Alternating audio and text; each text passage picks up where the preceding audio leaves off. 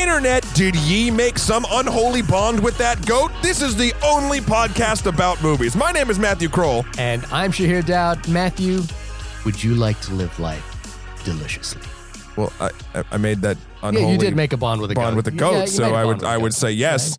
I mean, I- have you ever uh, Goat goat stew? Goat stew? Yeah. Goat curry? delicious? Yeah, Yeah, yeah. no, doing it. Yeah, okay. Welcome, dear listeners, to the only podcast about movies. Uh, today, we will be discussing the film The Witch, I'm so glad we're doing this. I know I've been out of the country. We've or the Vavavitch. the Vivitch. The Vivitch. Do you pronounce it the Vivitch? no, I fucking hate. We'll get into that. okay, but then uh, I've been out of the country, so I was hoping we could do this earlier in the year, but I, I unfortunately this film wasn't released in the country I was traveling to. Yeah, So- with no sorcery could we get it to him. I was so tempted, and I and I apologize, dear listener. I was so tempted to step over to the dark side and pirate this movie. But you didn't. But You- I didn't. You, I you waited. stood your ground. I stood my ground because I felt like it was going to be a cinematic your, experience. Your moral high For- horse ground. For those of you checking in for the first time to the only podcast about movies. Look for the other ones. They don't exist. They don't exist. We Google searched them. We Bing searched them. We even went on Alta Vista and found nothing. Um, I admit it was only for a minute, but we found nothing. So, uh, so don't even bother looking. Don't even go out there and look. There is no other podcast. Just trust us. just trust us. Yeah, we're we're trustworthy guys. We're filmmakers. Yeah. How could you not trust us? Our, we are literally our currency is lies, and you should totally And trust us. Yeah, Um, we are two filmmakers based in New York City that love to talk about movies. Yep. Um, we uh, collectively, even though we don't often work together, Nope. We've worked on television shows, short films, music videos, a couple of feature films in there. One day, one day, Shahir, you and I will work on a project. Uh, I want to. We should co-direct something so it never gets done. Oh my God, we would argue so hard. Let's make everyone feel real. Um, Which is what we love to do. We are on opposite ends of the spectrum. Hey, Matt, did you know I went to film school? Did I tell you that already? Did no, I? Did, no, no, I've never heard that. For those of you who listen in all the time, I am that obnoxious guy who who flounced my film school card hard, even though it uh, wasn't a great film school. No, shout out to Victoria University; it was still okay. Um, and we love to talk movies. We do a one hour discussion, and we we try, we don't do movie news or anything like that. We give you one week or more since the movie came Yeah, out. this So- one's a little old. little old, in the case of The Witch, a little bit longer, so that you have time to watch the movie. We do break our discussion into spoiler free and then spoiler discussions, but we're hoping if you're coming to this podcast, you've watched the movie. Right. Um, And we wanted to again. We try to do things that sort of this backlogged, Mm-hmm. but again, Shahir's out of the country, and I did youth, so it was only fair. and this movie, The Witch, got re-released, and and I'm really glad because I got to see it on a big screen. Yeah. Um, if you like our conversation, um, or dislike our conversation, what? Impossible. Impossible. Um, write to us at onlymoviepodcast at gmail.com with your complaints, thoughts, concerns, or hit us up on Twitter at onlymoviepod uh, or our Facebook page. or or I dare you to leave us a review on the Apple iTunes store, Apple iTunes. just like Jimmy Jimmy did. Jimmy Jimmy. He left us a review, a beautiful five star review. The the two hosts are smart, seem to have real filmmaking experience. Look, just stop there. Just stop there. That's no, and need. vastly different tastes. They aren't afraid to disagree, da, da, da, da, da, but it keeps it tight. The guests have also been great. See, Jimmy's really liking it, and it's not even there's not even uh, a slight to you hating fun or me being obnoxious, which I th- I thought was coming. Uh, now, to be fair, I, and I'm not sure if this is the case, but Jimmy Jimmy might be the guy who won our first competition for movie tickets. Oh, so we bribed him. I don't think we bribed him. I think he likes the show. okay, well, thank you, Jimmy, Jimmy. Jimmy Jimmy. uh, for that. Yeah, please review us. And if you know what, give us give us the star rating. Follow your heart, yeah. but but just rate it yeah. Please love us. Uh, anyway. the Vavavitch. the Witch. Okay, I just have to get this out right before we start because it has nothing to do with the plot or the acumen of this movie. Fuck them for using two V's, man. Oh, I love that. Why? I love because it's a because it's a poster. It's an old poster design. It's basically the way that you might have written a W, which was two V's to begin with. And I and and you know, look, we're Wait, does it happen? Wait, hold on, because it takes place in what the 1600s New England. Yeah. Is that how the old English used to be written with two V's? I don't know Because I, listen, I if don't it know if it was, but but it feels like If like it is- everything in this film is so is so pointedly feeling like they're trying to point to authenticity that I would if they told me this is how you wrote a W in ye old English times, I would go, okay. Okay, look, look, and I'll say that buy. right now. I didn't do my research. If that's the case, I take it back. But if it's not, if it's some stylistic fucking bullshit that just has to do with like a font nonsense, like we need to make this feel different. Uh, I when I because I, saw the trailer for this thing and I was blown away. And uh, my, my buddy, uh, when I was working over at True Sean, he turned me on to this trailer. He's like, "Have you seen this? Are you psyched for it?" And I was like, "Yes." And then when the title came up with the two fucking V's. I did my typical fuck you. I, I was there- like, there's another reason that that might be the case as well, and I think that's more of a reason that I'm reading into the film. Mhm. But uh, but I I I dug that. I think it was cool. Um, just for uh, again, we hope you've watched the movie at this point. If you haven't, the film is a about a family in 1630s New England. You know, around the time of the Crucible. It's my backyard. It is. Uh, Actually, I think it did. I think it took place in New Hampshire, technically. Yeah. Oh, New England, New Hampshire. no, I but it know. did. Like the, where the land. I, I researched that part. It actually it does play, ta- Is take this place. your backyard? Is this how? it, it lit. I'm not kidding you. It could have been. It was in southern New Hampshire, or what is southern New Hampshire now? So a family is uh, ostracized from their community or uh, takes a leave, uh, banished from their community, and are moved to a barren outland without a local community around them, and starts being plagued by some mysterious disappearances. And one in particular, which is right in the trailer, the youngest member of the family is taken. Dun dun dun. So Now, Liam, Neeson, Liam was- Neeson comes in. Liam Neeson comes in and, and dials ye old English phone. I'm glad. I'm glad you gave us the preface because I honestly was going to think it was the story of a young witch named Samantha who fell in love with a human mortal named Darren, uh, Dick York, Dick Sargent, Sergeant York, and uh, I mean that was just from our music. That's what I was going off of. Um, Well, oh, it's- and her and her pesky mother. It's interesting because which mythologies are, you know, like for example, the vampire and the zombie, as far as horror mythologies goes, are probably the superstars of horror. Yeah, you remember, you know, you remember that there was that cartoon show, the Universal DC Universal Monsters, where it was like Dracula in a Mhm. car and the werewolf. Um, I don't think Swamp there was a Thing. wi- yeah, I don't think there was a witch in there. Was there?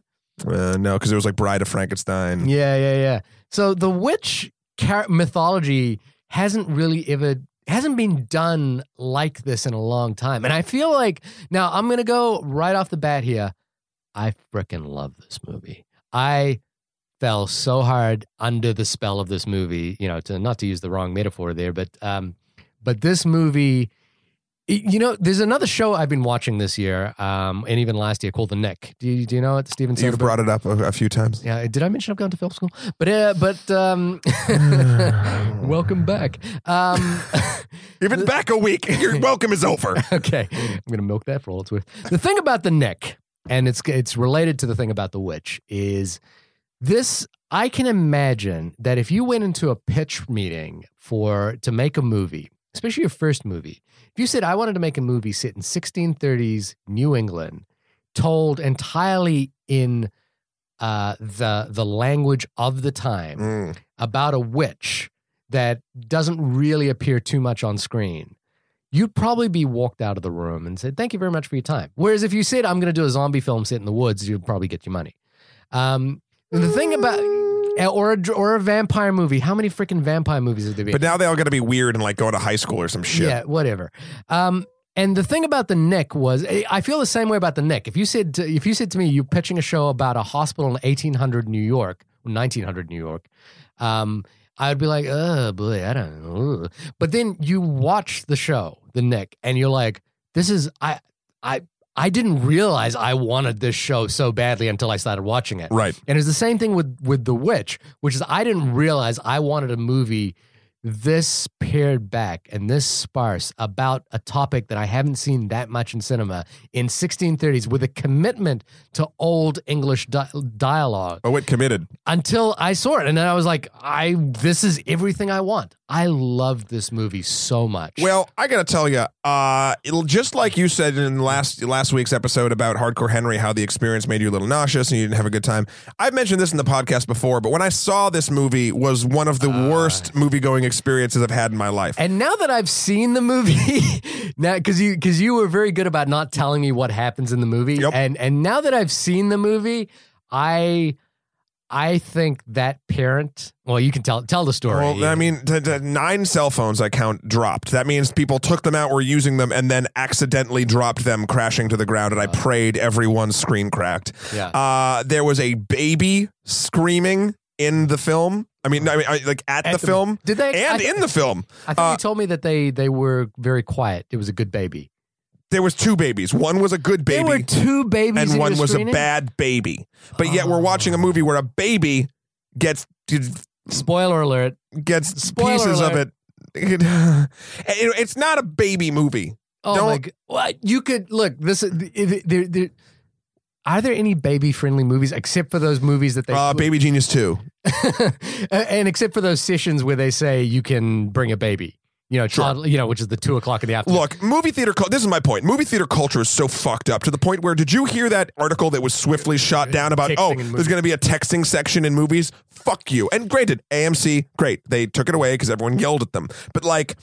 Man, they are they are the fact that they were thinking of entertaining that idea Yeah. means they are so terrified. Well, here's the thing: your experience was awful, and it sounds awful. And I, you know, like I'm gonna because I'm a parent now. I'm gonna be a judgmental parent for a second. There's no fucking reason you should bring a baby to this to any movie Yeah. at night. The, Yeah. the baby should be at home asleep. But, um. I was actually traveling for work uh, for when I saw this movie as well, and I saw it in the ArcLight Santa Monica. And this is a brand new movie theater, um, so it's like very new furbishing. It's one of those kind of classy upscale where you can buy a drink and take it into the movie theater. Ooh. New screen, really pristine image, beautiful sound, Right. Uh, and an audience. You know, because this movie has been out for a while, it was people who genuinely wanted to come out and see this movie. That's movie. good. Yeah, you had a good audience. I, mean, had a- I, I had a great audience. I had a great experience. but I have to tell you, and I saw it by myself. and maybe it's it's it's uh, it's the times or like whatever i don't know but like i'm having less good movie experiences Oh, without a doubt. especially like I, yet again i'm the marvel head of the group like at the you know midnight releases of these things like it's all fans it's all where it's supposed to be and that's a great experience for that sort of thing because you got This is a movie where you want everyone to be to quiet. shut the fuck up Yeah. and put your goddamn phones away Oh God, I, I I would be so annoyed if that was the case. But but in the case for me was that at the end of this movie, I look. he- here's the other experience I want to talk about a little bit, which is that when I was a little kid, I saw Jaws. Right, like I was exposed to Jaws probably before I should have seen it. I Okay. think I was like, I want to say eight or nine years so old. So you were the baby yeah, I was. you the were ba- the baby in this Except, analogy except my dad was smart enough not to take me to the movies. He brought home the VHS copy and we watched it at home. gotcha But it jaws was your predator too yeah, I heard there was a good episode. Great episode with your dad. Um, when I was a little kid and when I saw Jaws, I was so freaked out of the water afterwards to the point where after watching the movie, I was afraid to go to the bathroom because I thought a shark might come out of the toilet and bite my little picker off. Um, it was, but what I mean So by- now Shahir is afraid of witches coming out of the toilet. the point is, the point is, is that Jaws as a little kid got so far under my skin Right. that it like as I left the movie, I was I was terrified. Right. And this movie, I had to walk home by myself in the dark In the city. in the city. No, no, no. Actually, it was it was on the is in Santa Monica, so it's not like a city city. Oh, you know what I okay. mean? But you're also not in the woods. And and what happened was, well, there was a little bit of forestry around, and this actually happened. This was similar to my experience of seeing the Blair Witch Project, uh, ironically as well. But at the end of this movie, everyone walked out, and I didn't realize everyone had walked out. I'd been to a late, I, I went to a late session, so the the when the credits were still rolling, and I looked around, there's nobody in the theater, Ooh. and I was just fucking terrified. I was like shit scared because this movie had just gotten so far under my skin. Um, and then walking home, I was just looking over my shoulder in every patch of darkness. I just felt so creeped out. But then at the same time, this is not a movie that trades in cheap scares. I don't feel like I No, it works real hard for him. it it I don't feel I think there's one maybe like jump scare in this movie. Other than that, this is a mo- deeply this is a deeply deeply unsettling psychological experience. Um I found this movie hit me intellectually, it hit me emotionally, and it actually did, you know, and then and on top of all that, it did manage to be genuinely terrifying. Yeah. Um, I wrote in my notes. This is kind of just sort of my my take on it too. It it has the feeling for you gamers out there. Mm. Uh, it has the sort of feeling to it. If you haven't seen it, of Bloodborne.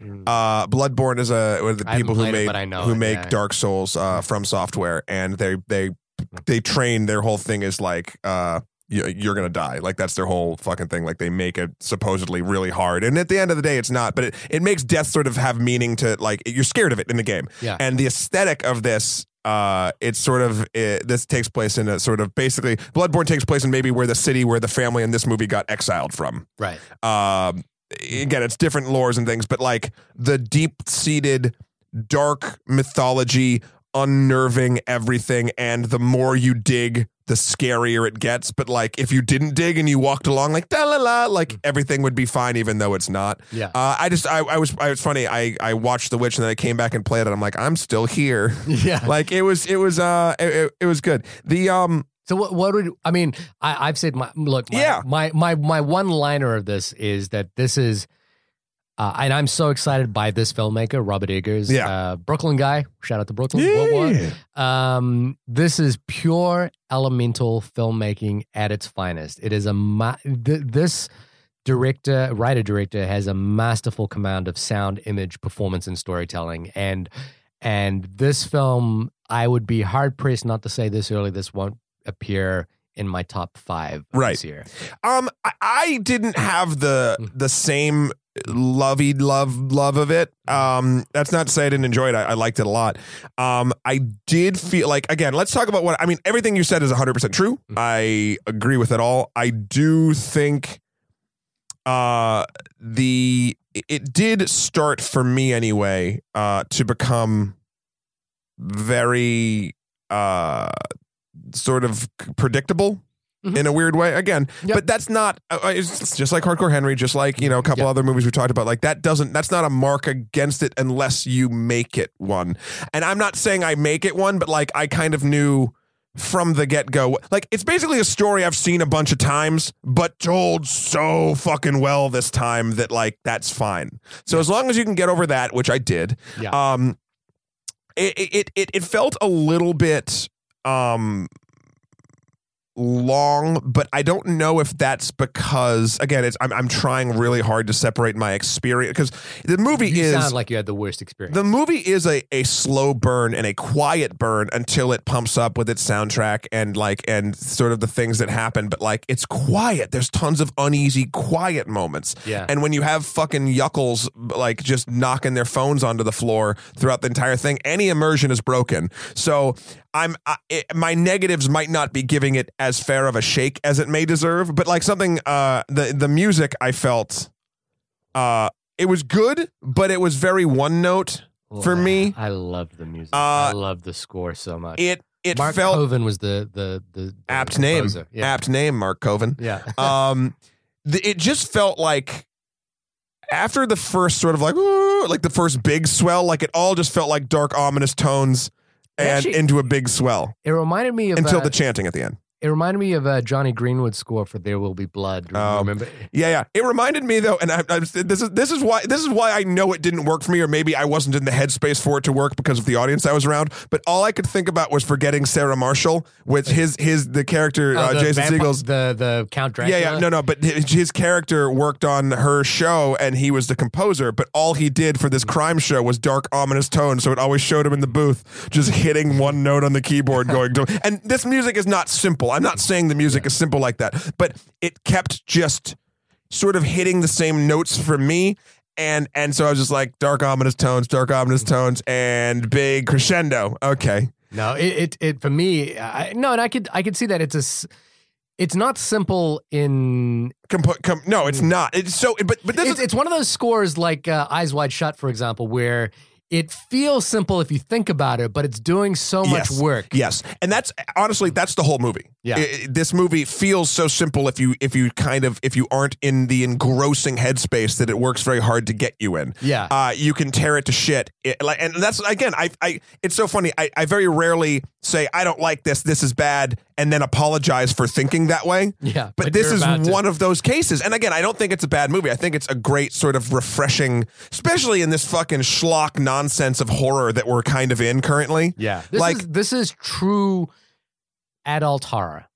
You know, and and I mean there you know, I've read criticisms I you know, like on IMDb, which is like, Yeah. oh, this movie ain't all that, and it's it's so unscary, and it's uh, you know, like if you're not in the headspace of this film, you could certainly walk away going because because I feel like the headspace that that of what you're looking for in those situations is you're looking for the jump scares, you're looking for the you know like Would you call it four quadrant filmmaking? Is that what you yeah four quadrant filmmaking, Like that's what horror is now. Like it's the same shit. Like that. And again, that's not what this no. movie Going back to last week, going back to Hardcore Henry. This is a movie that, like Hardcore Henry, is for a certain audience. Yeah. It, it's it's for you, Shahir. I mean, it's it- for it's for like me, yeah. and but like this I think spoke to me so well. I think the problem that I had due to everyone else having a problem in the audience really was this is this is the catch 22, Mm-hmm. right? So we're saying that this movie is brilliant if you're in the headspace for it, right? yeah, But is it the film's responsibility to engross you enough to put you in that headspace? You know what I mean? Like, so it's that again. It's it's the cylindrical sort of you know what who's who came first sort of nonsense. And I don't know the answer to that. Like, I think, but the, it's the same thing with Hardcore Henry. Same thing with anything of these like specific types of movies. If it's not going to hit these four quadrants, it's not going to engross everybody. And now in this day and age, when people think that the fucking movie theater is their goddamn living room, Yeah. that's going to break it for me. for sure. And I and I can totally see if that. Uh, look, I, the the experience you're describing sounds terrible. And, Um, and that's all I'm going to say about that because I don't want this to be the review, the only podcast about Matt going to watch The Vitch. yeah, um, but um, so so that aside, you it feels like we're we're having the opposite experience of hardcore. we, which is the exact opposite experience, which is that, which is that um, you didn't enjoy the experience of seeing the movie, but you appreciated what the yes, film was. yes. Uh, in fact, I will say the only thing I, uh, even from a story point, this is right in the beginning, so this is like spoiler, but the first three minutes, yeah, uh, I really hated them getting out. Like what happens in the town, and then them getting out into like being ostracized. What, because hate that? Well, I didn't understand what the fuck was happening. Now they're speaking it the in- language? It's the language. I think. I st- do you know why they were cast out? Yeah, because Ralph Ineson's character William was um, he was a man without hubris who who felt that his brand of piousness, his Christianity, was holier than thou, and it suggested in that scene that he had taken the teachings of Christ too far. So I'm suggesting, like you know, he might have engaged in self-flagellation. He might have like whipped some other children. He Okay. he, he was a person who believed that that he was more pious than thou, holier than thou. So that's why they kicked him out. That's why they kicked him out. And and basically the the township was saying, no, this is not how we're going to live our lives now. We, you know, like he basically and and because he sa- he says in his opening line, why hast thou come to this place to find the kingdom of God? And and he is a person who believe, you know, like and and I just didn't get that, and maybe again, Mm. uh, it could be the room I was in, It- it- but it was very hard for. Again, I'm not saying I'm dumb, uh, but I will say that. No, that that's and that you know what that's what bothers me. I'm not dumb. I'm actually pretty smart when it comes to this sort of shit, yeah, and I didn't get this. right. I, And- I- and I- again- it might have been the language thing as well because I think it's part that yeah yeah because I when, and by his- the and time also his voice he it's an english actor Yeah. and he's speaking in a and his voice is amazing now ralph Ineson, the guy who plays william the Yeah. father um he you might have seen him in pirates of the caribbean he's been in a few other films Mhm. as well um i know him best as uh he was a character in the office who was david brent's David in in the British office Right. as David Brent's like hero. He was like the guy that David Brent always looked up to. I can't remember the character's name, but then in this film, he is so perfectly cast. Yeah. Like you know, again, I've always seen him as this kind of comedic figure, and here he's his voice and his performance is so terrifying. And I and there's something about to me the language, which is. You know, the worst analogy is it's Shakespearean, which is eh, not necessarily the same style of language as Shakespeare, but it's that thing with Shakespearean language, which is that you have to like get into it for a few it's pages. the it's the proto language to the way we speak. Yeah, and, but but it takes you as a reader of Shakespeare, it takes you a little while to get into the rhythm of And it. you know what? That's probably the problem I had in the beginning because it throws you into a highly, probably the most talky moment of the movie. yeah, and it's instantly in this dialogue I was not prepared for. And then it just goes into a lot of silences. And like when they're moving and when they're out there and they say one or two sentences, but like when they say one or two sentences, it's not a conversation a lot of the times. And I could have the time to sort of get what they said. Right. Yeah. Uh, so that's probably why. again, I you know again I had. I know the you didn't have the problem. It's I didn't have the problem, and I was absorbed from the first moment. I thought that that opening was just amazing, um, and and the and I what I loved about it as well is we start the film starts on a close up of uh, Thomasin, who's played by uh, newcomer and Anya Taylor Joy. Is she going to be in that neon thing? Is that her? Uh, yeah, she might be in the new uh, um, Neon- Winding Refn um, film, the Neon. Is she in that? Devil, the neon angel, the neon something. She's not in that. Sorry. Oh. So so okay, ignore never mind.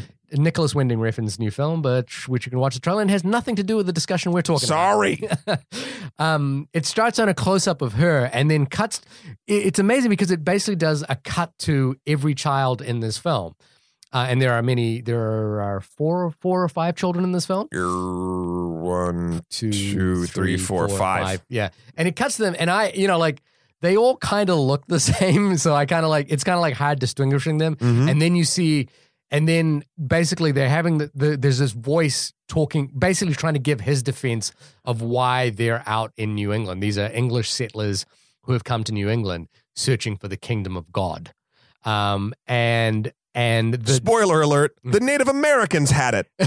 and then the the the judge, um, you know, basically says you are hereby banished, and that's when Anya Taylor Johnson, uh, Anya Taylor Joy turns to the father for the first time, and we see the father for the first time. So it is a slightly disorientating. It's not like there's no establishing shot. Yeah, that is true. Also, no establishing It's shot. It's just a close up, and I I get why they did it. I I love It why was they just the combination, I think, of all of those things Yeah. that did not work. Because again, maybe I wasn't. I, it didn't. Here's what it didn't do. This is again from a technical and from a filmmaking and storytelling aspect. Yes, they did a wonderful, sort of innovative, cool thing. Yeah. The problem with that is, it it doesn't set you up to be ready Hmm. or to be excited, in my opinion, about the rest of the movie. Like It didn't set you up in that way. It totally Right. did it for me. Right. I so Mm. I could see where that and especially in you know it, it- here's here's a movie you're releasing knowing it's not going to be everyone's cup of tea. It'll Yeah. be someone's very specific wonderful favorite cup of tea. Yeah. But like to do that again takes balls and I I appreciate it. It you can But tell. I I think it just for me I would have liked it to start sort of a little bit differently. but you can tell that the director uh, was really steeped in this world Yeah. to the point that they felt confident to like start that way. And I and I And you again, if you you know like if you buy on if you get on the train in the first carriage like right away and you don't miss the train, Sure. you're gonna love it. Yeah, yeah, and I, it's funny that now I'm just talking about it and how I was talking about Bloodborne. Bloodborne's kind of the same way, and I don't have a problem with it, maybe because it's interactive, but like you're thrown in this world and you have no fucking clue. Like there's a hunt going on in the city and it's dangerous, and like no one's coming out of their houses and they're calling you a hunter and you don't know what the fuck's happening. And like you have to learn it, like you have to actively want to. And I that worked for me in that. I don't again, maybe it's, It's, the it's that thing though, which is that which is uh, which which which Which um the film doesn't pander to its audience. No, It's- and that's a good thing. I, Yeah. and I, I, let's let's let's finish my thought on that. It is a good thing the way the movie opened, even though it did not work for me. Yeah, this is the. It's just, so funny. This is the exact opposite experience. I know. I didn't want it to be. Um, but this film is so well cast. This is Yes. The children in this are amazing. The adults in this are amazing, and it's uh, you know. I there, there's a you know I'm working on that elusive first feature right now, and it's like I watch this film and I just feel it's you know when we had um when we had um Paul Trello on the show Yeah. to, to talk about World of Tomorrow, Yeah. and and sometimes I watch Poe.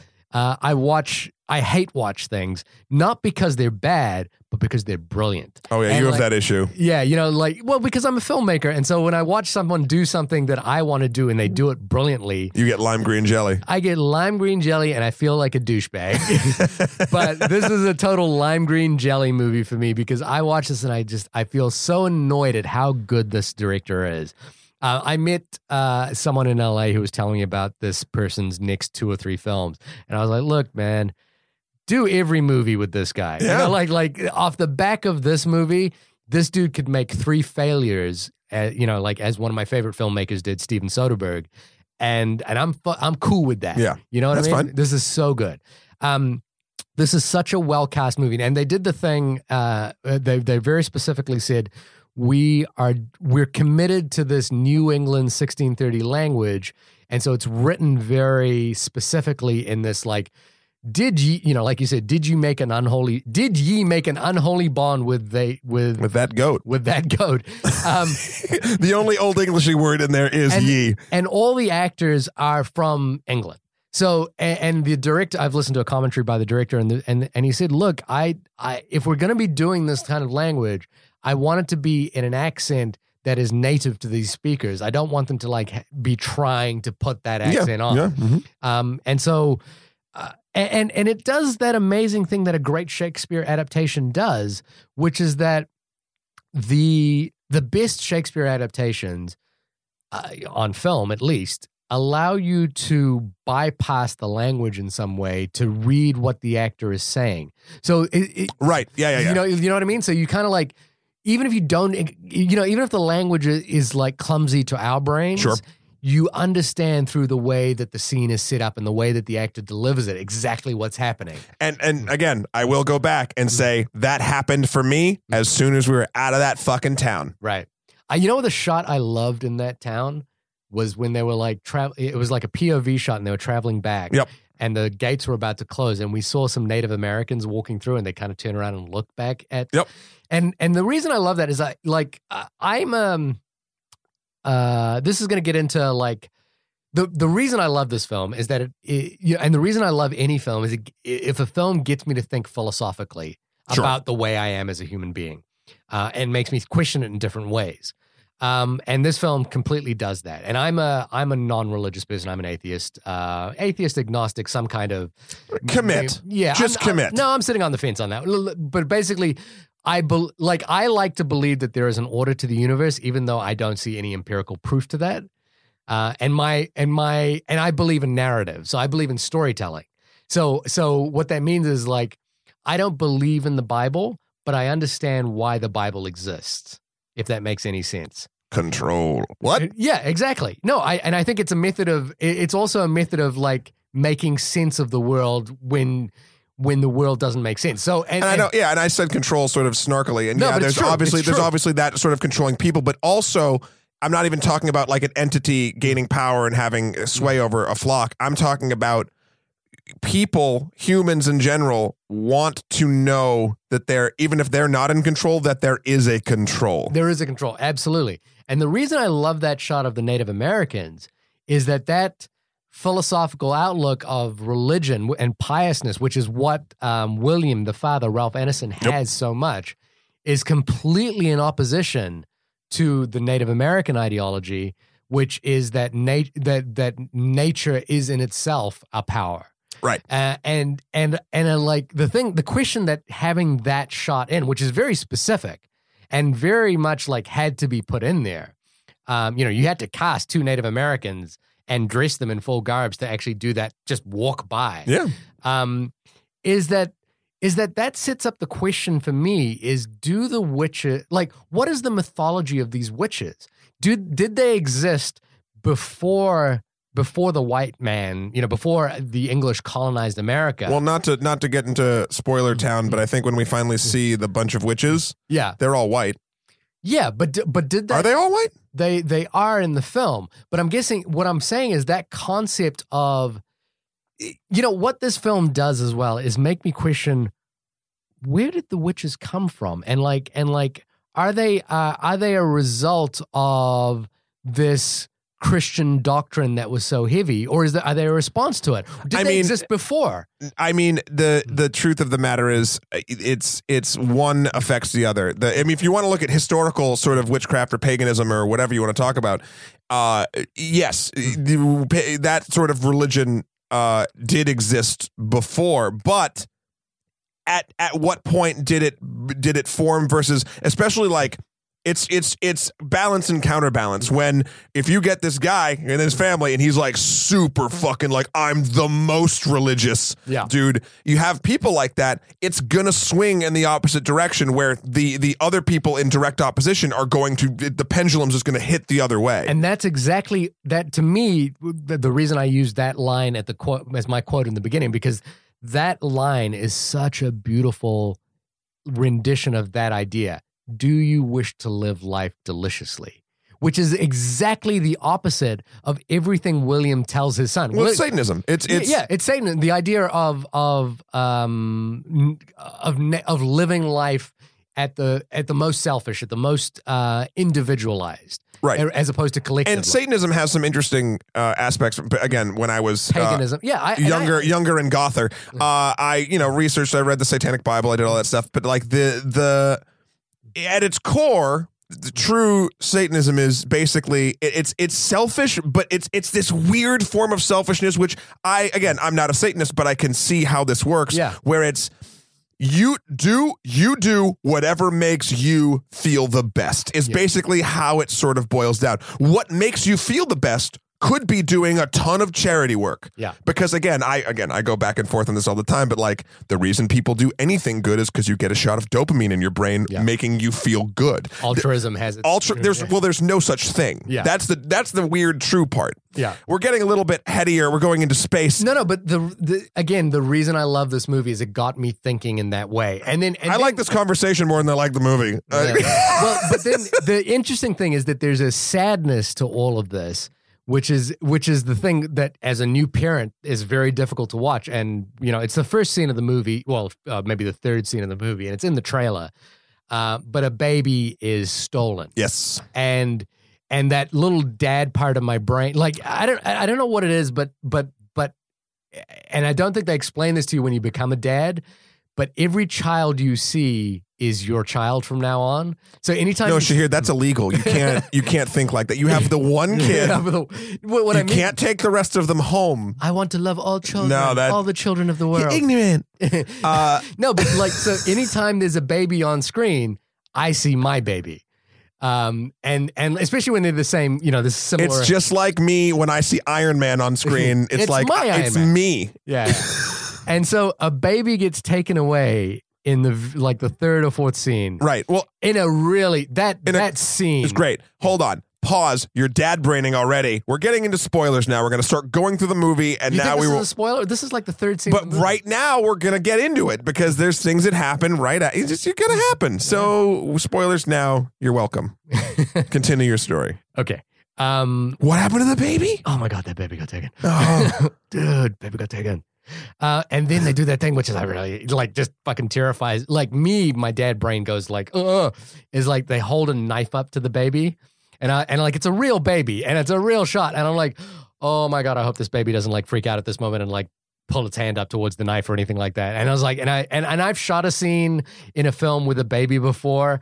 And the mother was just off screen. The baby was crying, and we put them in a fire, and you know it was nothing dangerous. But but but like I've heard and I've felt the the mother's fear. Sure.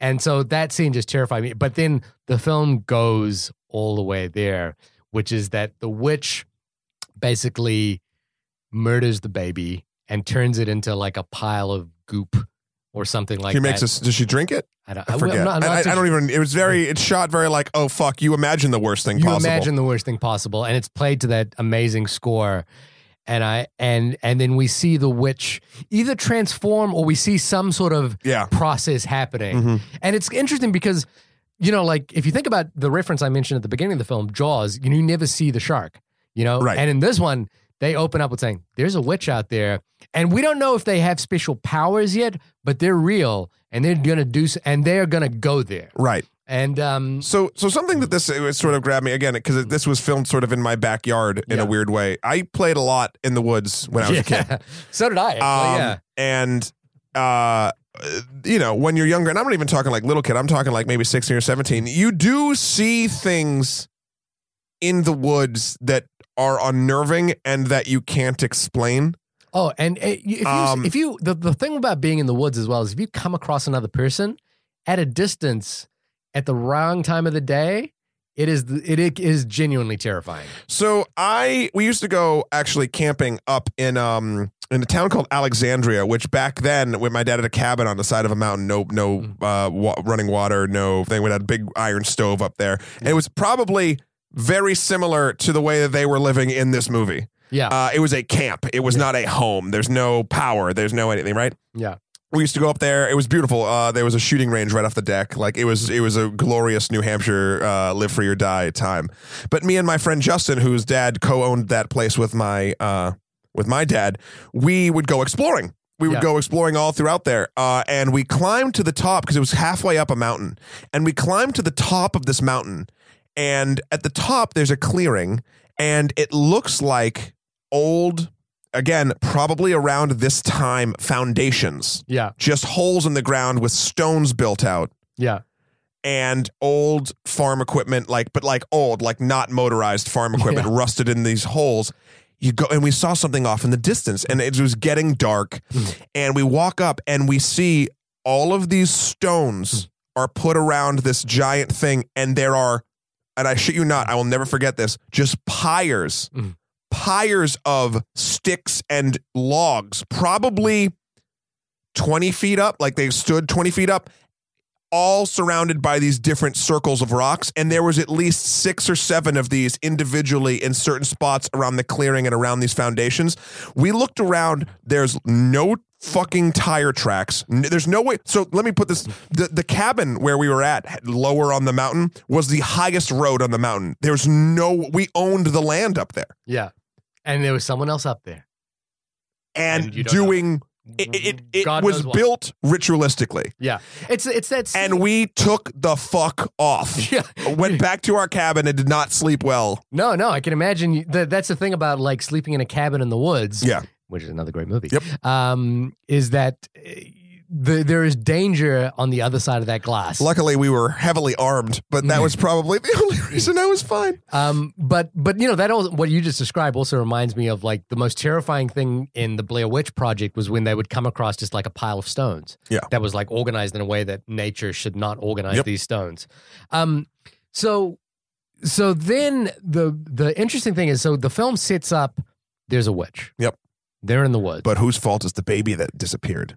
Exactly, and you've got this character Thomasin, um, played by uh, Anna Taylor Joy, uh, Anya Taylor Joy, um, and the question, the question that the film sets up, or the the the thing, the game that the film starts playing is who is responsible for the witchcraft for the witch, Mhm. and and the film, and it's about this family slowly tearing itself apart, Yep. which I think is just fascinating, and they do it in really interesting ways. So you've got Caleb, the younger son, who's kind of uh, growing into puberty, um, and he looks upon his sister slightly lustfully, and it's it's creepy and it's awkward and it makes you feel uncomfortable. Yeah. But you see that. You see, and then you've got this father, William, played by Ralph Ineson, talking about uh, how man, any human being, is born in sin, and we are such sinners, and we must we must um, be forgiven for our sins. And you can see sin all around this family. At least their concept of sin Sure. is just pervading everything that they have. The only person who lives without sin, as far as they know, is the two twins, the baby who's just been stolen, and the mother. Everyone else has some element of sin as as the Christian Sure. doctrine, uh, and so you can see how that like, and it's little things like William doesn't tell his wife that uh, she he sold her cup Oh, that fucker. you know, in, to, in order to buy traps. And but that is a sinful thing. And and you can see how like that is going to slowly play its way into the into the way this witch is going to destroy this family. Um and and uh, you know, uh uh, Caleb talking about, you know, like kind of looking at his sister in that sort of slightly lustful way. And then you've got the ultimate sin. Well, well, well, well, the, which I think what this film really plays into, but you're you're sort of not sure about Thomasin for you know the girl herself. Like, was she responsible for this? She her her. I res- never, I never actually questioned it. well, the way she re- the way she responds to the way the baby is stolen seems to be very matter of fact to me. Like she's kind of like, oh, the baby was taken, and we'll, just continue living life now. And I and like someone asked that question that she is the witch. You know, like I think it's one of the little twins. It was Mhm. like she is the witch, and then Thomasin plays along and says, "I am a witch." And yeah, I she wants her. She, I mean, I, I mean, I scare her a remember yelling at other And- little kids or friends when I was younger to just be like, to buy into it. Like, yeah, go away. I'm done with you. Like, sure, I'm bad. I'm evil. But doesn't that seem stri- strike you as a strange thing to do, given that the baby has just been stolen? No, It- because I don't think. Look, I think they set up from the beginning that she already is sort of a little bit of the black sheep of the family. Like she, she's not.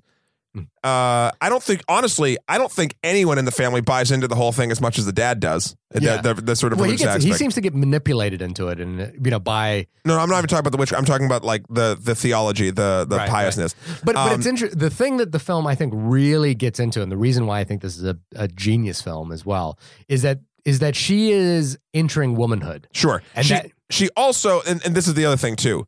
I can relate to this, not the womanhood part, not yet. Uh, the You're she transitioning right she is a smartass. She's the equivalent of 1630s smartass when she was she said, "Yeah, the little kid's like, you did it. You're the witch." She's like, "Yeah, I am the witch." Da da da da. And that smartassness back then in that family is gonna fuck you. But she's also again, she's growing up. She's becoming a, a little bit rebellious.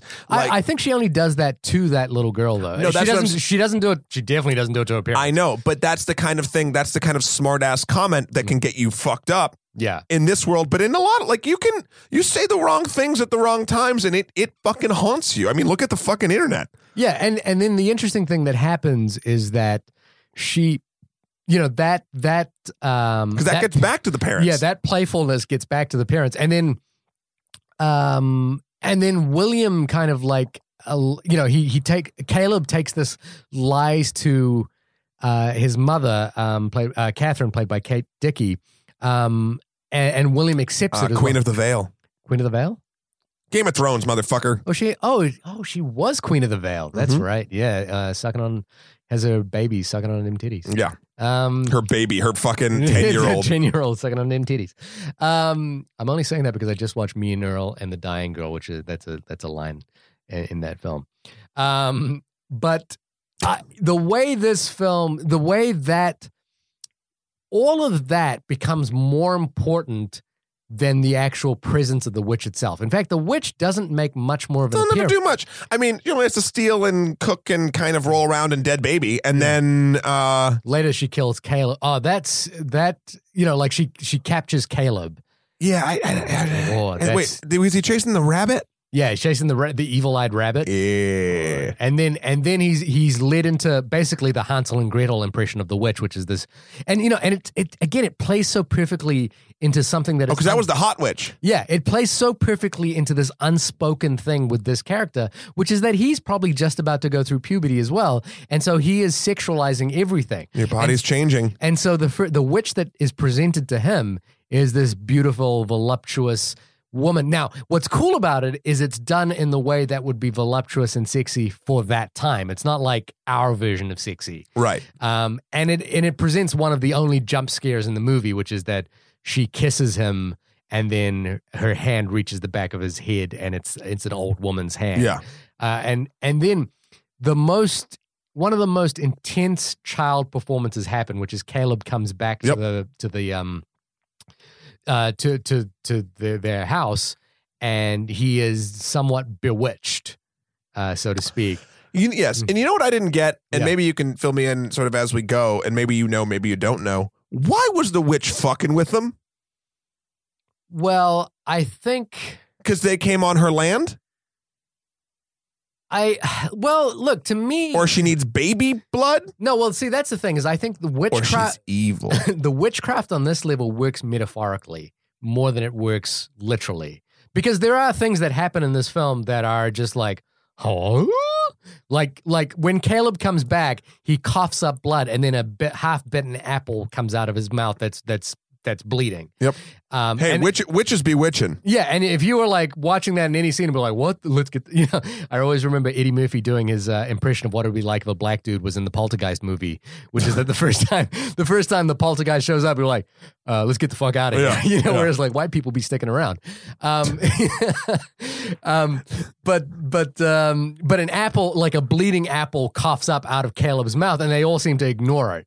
Um, and I, and and so to me, the thing about witchcraft in this movie is it plays better and and I think it plays beautifully as metaphor.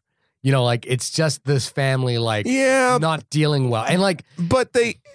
The reason I don't think it works entirely just as metaphor or like it's, it it's gives not it ex- entirely metaphor No, no, no. because they're And the reason baby, why- the baby gets killed. I know the, the yeah that's the thing like they're making this an actual thing like there are metaphors that happen I don't think the witchcraft itself I don't buy that it's a metaphor for like what wait what do you think the witchcraft is a metaphor for I think I think witchcraft in this film plays into Satanism, which is that it is about but that's just an alleg that's not a no, no, but I think I think what it like to me the fi- we're gonna jump right ahead to the final scene of the yeah movie. I mean because the family tears itself up we've been talking for a while Yeah, the family tears itself apart. Uh, Slowly, everybody one dies, one dies. Except, except Thomasin, who Thomasin is confronted by the the coven leader, I suppose, which is Black Phillip, the uh, the goat. right. Um, and and he asked that question to her: "Do you wish to live life deliciously?" well we're not there yet but yeah. Uh, and and she does, and I and I find that her acceptance of you know she she comes across the coven the coven of witches at the end and floats into the sky, and it's um almost an orgiastic moment, uh, and I think it's a it's an acceptance it's a it's a de, uh, a rejection of the puritanical mode of living that yes. that, that at the end of the film, the, well, first of all, the witchcraft they portray at the end of the film is very different from all of the other witchcraft that they, because everything like that witchcraft at the end when she like becomes one with the witch, makes a deal with Black Phillip, and like floats to the sky all naked, like, uh, that is sort of like the that's the anti-establishment. That's whatever. The other stuff yeah is literally torturing a family for some reason. And here's what it could be. yeah. Maybe it's because they're they're on their land. Uh, you know, the witch is sort of But home. it might just be Hold a on. rejection of the father's Purita- Puritanism. sure. Yeah. Maybe they see a kindred spirit in, In the girl. in Millis Millis Uh, Thomas. Thomasin. yeah. Uh, and that that is what sort of calls them to destroy the family to put her in a space to get her where they feel she belongs. Could be that. Yeah. Um, again, this is all stuff you make up in your brain to justify it. Maybe there's hints or the filmmaker had a specific reasoning. Yeah. Um, but for for nine tenths of the movie, the evil is just to fuck with these people. Well, see, that's the thing that I think is so interesting about this movie is that is at the end of it, it feels like a rejection of Purita- Puritanism. Like it, and it's also like an emancipation of this girl because she is. We she's even indicated to her mother, um, Catherine says that she's growing up and she'll need to go to another family now. Mhm. Uh, and, and so her floating into the sky is a complete rejection of that Yeah, possibility yep. in her life Hey, let me- but but it's sad because we we know as an audience that this rejection of that life also means killing babies and kill and killing people and Right. so and so it's such a to me it's like I I completely understand the ending as a rejection of puritanism which is something that speaks to me personally but I, I'm conflicted about it because it also like witches be killing babies Yeah. yo Yeah. So let me ask you this. This is sort of going back into a little plot point that I had an issue with that I can't really remember. The two little kids, the creepy little twins. mm-hmm. Uh, how did they die? It, it, that is not that well explained, but we're presuming that Black Phillip and the sheep and the witch, uh, who are the, towards the end of the film, uh, That felt like a cut. yeah, it felt like they may have. Uh, it's it's not as well handled, and and my criticism, I I have a similar criticism of the film as you, which is that I think the only minor criticism I have is that towards the end of the film, uh, it, the director has a little bit of a hard. I want to say a little bit of a harder time keeping track of everyone and what's happening to everyone. It feels like it gets hurried along. it, it gets hurried along, and like things, and particularly the twins, we like things start happening to the twins, and it seems to be it happens off screen, and we're not exactly sure what happened Right. to them. So I I presume like what happens uh, towards the end of the film is that William presumes that Thomasin might be the witch, and that also that the twins have made a pact with the goat, who is also the witch. And for some reason, He locks them all in. a he locks them all in a barn, and there's a goat in the barn that starts ble- instead of instead of uh, giving milk from its teats, it's it starts um, bleeding, bleeding. and the witch appears there. And so I'm presuming what, and and this goes to your point that you made earlier, which is that the witch is basically trying to clear a space to allow Thomasin to join the coven Right. because Thomasin is probably of age to join the coven. Yep. Um, because then what happens is I feel that the, the witch kills the goat and the two twins, but leaves Thomasin, which also Makes Thomasin look guilty. makes Thomasin look guilty. And I feel like the thing that's interesting there is that every witch in the coven has probably been through this experience Yeah. where their entire family has been destroyed and they've been the one left over. Yep. And Thomasin will some point in the future have to do the same to another Yeah. it's you know, which which again, I just think it brings up so much conflicted emotions in me because I, again, as an atheist, agnostic, whatever the fuck I am, reject the puritanical view of the world, and I think it's so simplistic and it's and it's and it's uh, problematic and even dangerous.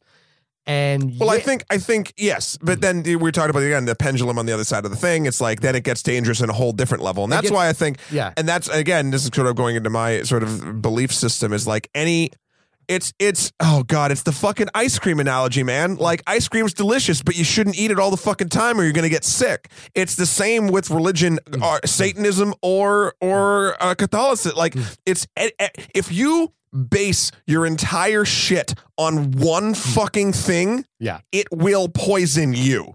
Yeah. doesn't matter what that thing is it's just if you put all your fucking eggs in a basket you're fucked. Yeah. uh, and this movie shows sort of both sides And of I- that in I- this time and I don't feel like the movie.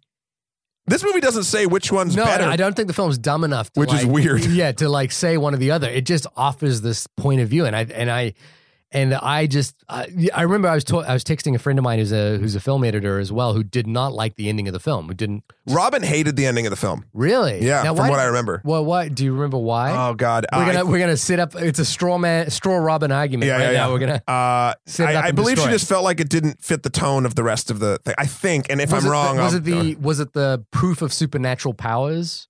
Uh no, I think it just felt and it did feel different, but I felt like it was a payoff in a Yeah. weird way. Yeah. Uh and I think I could see why people are like, "Oh, this feels like a different movie. Right. This I- feels more generic than the rest of the film." No. I to me it was just the perfect escalation of everything that had happened. Yeah. And also, and- I was getting really sick of the score by then, I will say. oh no, I like the chanting once it hits. Oh, I loved it. I loved. I loved it. And oh man, that voice of Black Phillip. So Black Phillip, oh yeah. So let's talk about that. Then we got to do final thoughts. Uh, Black Phillip, finally, this goat that eventually kills the father. yeah. uh, Black Phillip, uh, she basically starts yelling at this goat, being like, "Talk to me, you fucking goat! Like we all know you're evil now. Like it's whatever." And then Black Phillip comes on with the coolest sounding voice and offers her like all like you know you want a pretty dress, do you want to taste butter, do you want to live life deliciously, you know mm-hmm. whatever.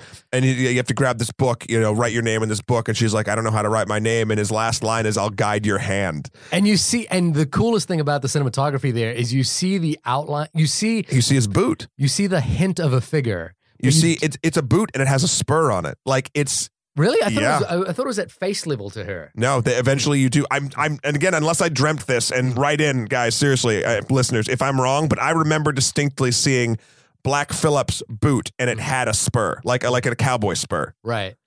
It's. I mean, whatever the mythology was, I was like, because because you're at this point, you're not sure. You're still wondering if if Thomasin is the witch. Yeah. And you don't know like how and the finally, you hear him speak, and it's like, and she's talking to him. She's like, "Can you hear me? Do you understand my English?" And then there's silence, and then, yeah, yeah, yeah, and then you see, yeah, oh, I, I just like that is. that was a great moment. that's that's to me is the definition of true horror. I think what Robin had said was it could have ended right with her signing the book. No, uh, yeah, it could have, but I, I, I, I think, and again, I hope I'm not. I putting words in your loved seeing the witches, and then I like you the- like boobs. I, butt mainly, Oh, yeah. uh, but then, but then seeing them float into the sky, Yes. and then I liked and- it. I thought it was cool. and then seeing her float into the sky, I think was just a perfect encapsulation of the conflicted feelings I had, not about the movie. I think the movie is genius, but about where this character is going. Because I, I genuinely was worried about her. And and part of me was like, I'm worried for her being part of this family, and I'm worried about her being part of this new family that she's found. And it, and it you know because it you know one of the things that I always think about religion, uh, and you know right in if you if you're a religious person is that I think most religions are not places for women. I, think don't a- know enough. I, I think Uh, a lot of religions tend to tend to not be kind to women.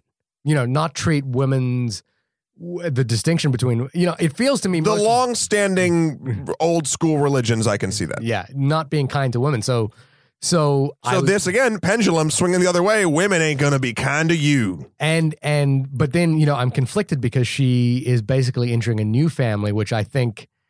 You know, which you could argue is being led by another man, and in a way that is also equally dangerous. Uh, more well, Right. Not And again, I don't know- the- but, the- but very The dangerous. interesting thing about uh, Black Phillip is yes, it's it's a man, but it's not a man. It's a thing. It's yeah. a thing. it's an entity. Uh, but uh, yeah. but do you feel that the witches themselves are beholden to that entity, and it feels like a masculine entity? the witches in this movie are are no, I, I, I don't think gender takes a, a point in Black Phillip, but there it is it is a sort of thing where it's like, Well, it's interesting that Black Phillip is a is a male voice, clearly a male voice. sure, but if I have to pick.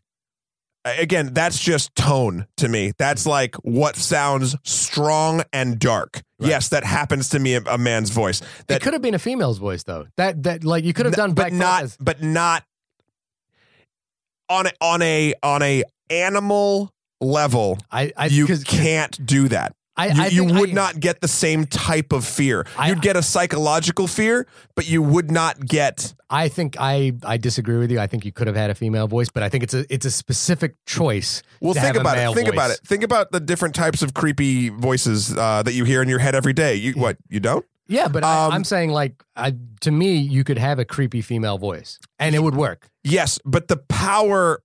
You're I- saying you're getting to something dangerous here, which is you're saying that only a male voice would be scary at that moment, which I just disagree with. I'm not saying that only a male voice would be scary at that moment. I'm saying if you're trying to, uh, there's different types of fear. Yeah.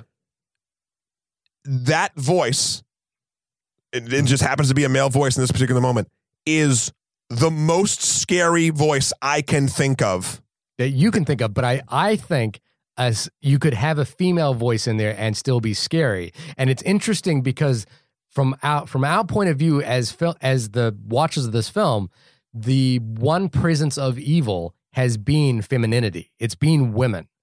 And so to choose to have that voice voice be the voice of a man to me is an interesting choice.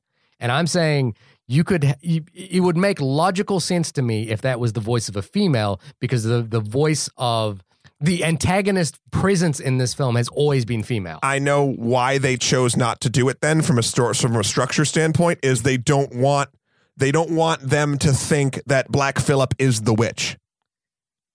Uh, The witch has been entirely female the entire time. Right. You have a female voice. but it's Black- now the witch talking. but Black Phillip, but it doesn't have to be the witch. You, we've established at the end that there are many. I know, but they're witches. trying. The, can we agree that they are trying to make Black Phillip be like he's the devil, the devil or some dark entity? And there's no, I mean, it's an entirely made up thing. There's no reason why the devil can't be a woman. I know, Shahir, you're not following what I'm saying. All I'm saying is they picked the right voice. They did. And that I'm, voice happens to be male. And I will say this I'm not saying a woman's voice can't be creepy or scary. I'm saying in our dumb lizard brains, a deep tonal voice like that, that's also a fucking Ew. whisper. it wasn't deep and tonal. That's the thing that was creepy about that voice to me. It was that it He was, it was soft. thi- but Yeah. no, but it was deep. I'm not saying. Mhm. Listen to it again. Yeah. It was deep. It was soft and whispery. It took this what would normally be sort of a masculine sort of grumble Mm-hmm. down to a whisper, and it made it so off-putting. But but the thing that about what you're saying that kind of troubles me a little bit is you're saying that that that in order for it to be lizard brain scary to the audience, it needs to be a male voice. And I'm I- saying I- it needs to be the tone it was, and I, let's even. I'm going to deconstruct this Mm. even further. Let's say it could be a woman. yeah, and that's what I'm saying. But what, be a I, woman. but, but what I'm not saying they could have had a female voice. Black Phillip could be a woman. The character c- could be a woman. We are Yeah. assigning gender based on the tone of the voice. And I think that's an interesting choice that the film makes, which is that because they could have had any voice in there, and this voice is creepy. You're going back and forth. Now I'm getting confused as to do you have a problem with it being? no, I don't. I think it's interesting that it is a male. Okay. voice because the the antagonist voice in this film, or the antagonist in this film up until this point, have been female. But you're saying you're saying what- interesting in the way that you say interesting when you don't like a thing. no, no, I, I, I think I, the That's your polite way of No, no, saying I find it interesting because because it brings so much conflict in me personally. Because because on the one hand, I- Okay. I, appreciate, I like that that essentially the film kind of makes a stand towards emancipating this one character, Right. Yep. Like it's like she is broken free from the puritanism that that would inevitably and being reshackled into another baby fam- killing. yeah, exactly. And I think that's interesting. Now, it could be a female voice and it would still be interesting to me. You know? Right, sure. And, and there was just something about the way you said that it could only be a male voice. The point I, I never actually said it could only be a male voice. You kind of put those words in my mouth. What I said was the perfect level of tone and everything. I'm saying when, was a male voice. yes, if you if you if something that is threatening, Yeah. Can only be male. no. what what are you going to be scared of more? And this again, this goes back to what is what is again normally in in in and this isn't always the case this is just like in humans like a lot of like a lot of times the the female of the species is far deadlier than the male Yeah. Uh, but like to me, a lot of times, depending on what it is, if we're going solely on voice, yeah, a dark, deep, male whispery voice to me is scarier than And that's fine. If But that's the- but I, I don't think this film has to do that. And I don't and I think this film could have equally had a female voice in there that would have worked just as scarily. What I'm saying is I think they made a conscious choice to make it a male. sure.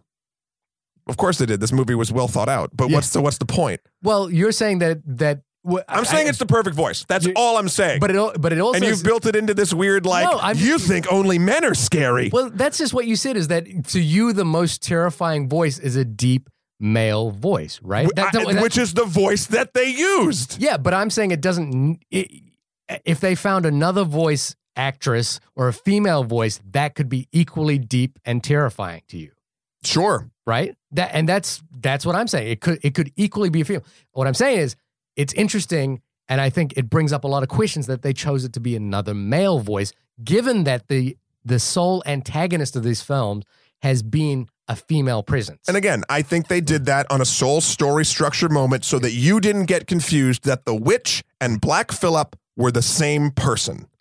I think they wanted you that's to think a, that there a was more rational that explanation. there was well that's what I said in the fucking beginning. I but that's what I said. Rewind the tape, Shahir. the the what I'm saying is that just from a structure standpoint, and again, we've said Black hmm. Phillip is a thing. It's Yeah. not a man or a woman. It's a thing. So they wanted to make sure that the witch and that thing were two different things that the audience. The thing is what is making the witches. right. The witches are serving the thing. but Is is that Satanism? Is that uh, a demon? Is that sort of nature incarnate? Like you don't fucking know. Uh, the but end. it has a distinctly male voice. sure. And that is and and and You just keep going back. I don't. I don't get the circle. We've already agreed three times, and you keep trying to go back. Like we should be done with this conversation. I just I mean it's just something you said about about it could it I could think- only you you what you said was it could only be scary if it was a male voice. I don't think I said You that. we'll did- go you back. did say that. We'll go back. like again the the conflict that I have and the thing part of me enjoys the idea that this that Thomasin is emancipated from this male patriarchy in this in this film like this male top down society that chooses where she goes and where she'll end up Sure. and now she is being basically emancipated I know. from that I know. We, we mm. said we've Yeah, we both then- said this shit three times in a circle. Let's just finish it up. But it's interesting that she goes into another family that is a, into into ostensibly a new family with a male voice. Meet the new boss, same as the old boss. exactly. There's just something about what you said where. Oh, I can't wait to go back and We're prove you gonna fucking go back on this tape. Uh, Listeners, Yeah. write us in. Yeah. please do. We would love to hear your take on Yeah. this. All right. So we've been going on about this for a long ass time. Shahir, final thoughts. Go. Um, if it hasn't been made clear at this point already, I You think it's okay? I, I adore this film. Um, I think this is one of the finest debuts by a new filmmaker I've seen in a long time, and and I think to me this film enters the pantheon of great, not just great horror cinema because it truly is an unnerving experience that I would rank up there with Jaws, The Texas Chainsaw Massacre, The Descent, The Exorcist, those kinds of films. Um, truly, truly a Oh, transcendent the descent. Yeah. yeah, I love the descent Yeah. as well. Um, I I think it truly is a transcendent experience, and I think it enters not just the pa- the the pantheon of great horror cinema has to like doesn't need the caveat horror cinema. It is just great cinema that happens to be horror, and this is one of those films. I will I will blind buy this Blu-ray. Um, I, I would. Uh, I think this is a masterclass in filmmaking from such a young filmmaker, which is why I watch it with lime jelly. Um, and I, I, you know, Robert Eggers. If you ever listen to this podcast, a please come on the show. We'd love to have you on. Yeah. So I could, I could gush weepily uh, uh, upon you in person, but also, um, I mean, I'll just buy a beer. I, I hear Robert Eggers is making the new uh, a remake of Nosferatu. I mean, that's perfect. That's fucking It- perfect. It is perfect, although this will be the third Nosferatu film. I don't know if we need it. yeah, but when's the last one? Uh, it was 1973 Yeah, it's with time. Werner Herzog. It's time. but but I will say this is that his whatever this dude makes next, I am on board the Robert Eggers train. Go see this movie. Live action Powerpuff Girls, 2017. I would still go. I know that. you would. Yeah. Uh, no, and I agree with most of that stuff. Again, it, there's a there's a price of admission for me. There's there's you need to be on board, and it doesn't do uh, everything to get you on board itself. But that's because it's unapologetic, and I appreciate that far more than a film that panders. So yeah, go see it, see if it's your cup of tea, and don't bring your fucking baby. Shahir, when you're not inserting gender issues into places that they don't really have a place in the conversation, where can people find you? Oh, please. Listen, I'm, I'm gonna I'm gonna be so interested to wind this one back. Um, uh, you can find me at www.shahirdaud.com, S H A H I R D A U D. Uh, that's where all my links to Facebook, Instagram, Twitter, all that stuff is there. Uh, as always, I'm talking about this music video with robots that will eventually come out. I want to see it. Yeah, I, you have seen it. I've right? seen like the previs and the Yeah, thing. I want to yeah. see it. Yeah, yeah, yeah. Well, get get it. Get, it done. Nigel, if you're listening, Hey Nigel, Nigel, hi buddy. We've never met. Uh, I love your work. I'd like to see it. so there we go. Um, yeah, and you can find me at Matthew Kroll, M-A-T-T-H-E-W-K-R-O-L dot com for my life and works. You can also follow me on Instagram at Skeletor, the number four P-R-E-Z, or Emperor MSK on Twitter. Um, this has been the only podcast about the Vitch. Oh, Witchy Woman? You want to do Witchy Woman? yeah, I like that witchy woman. Notice it wasn't witchy man. It wasn't Witchy, Man. It was they made a distinct choice. Could it be a man? Can a witch be a man, Shahir? Sure. Yeah. Yeah, why not? Okay. Well, we agreed on that. Witchy. See you next week.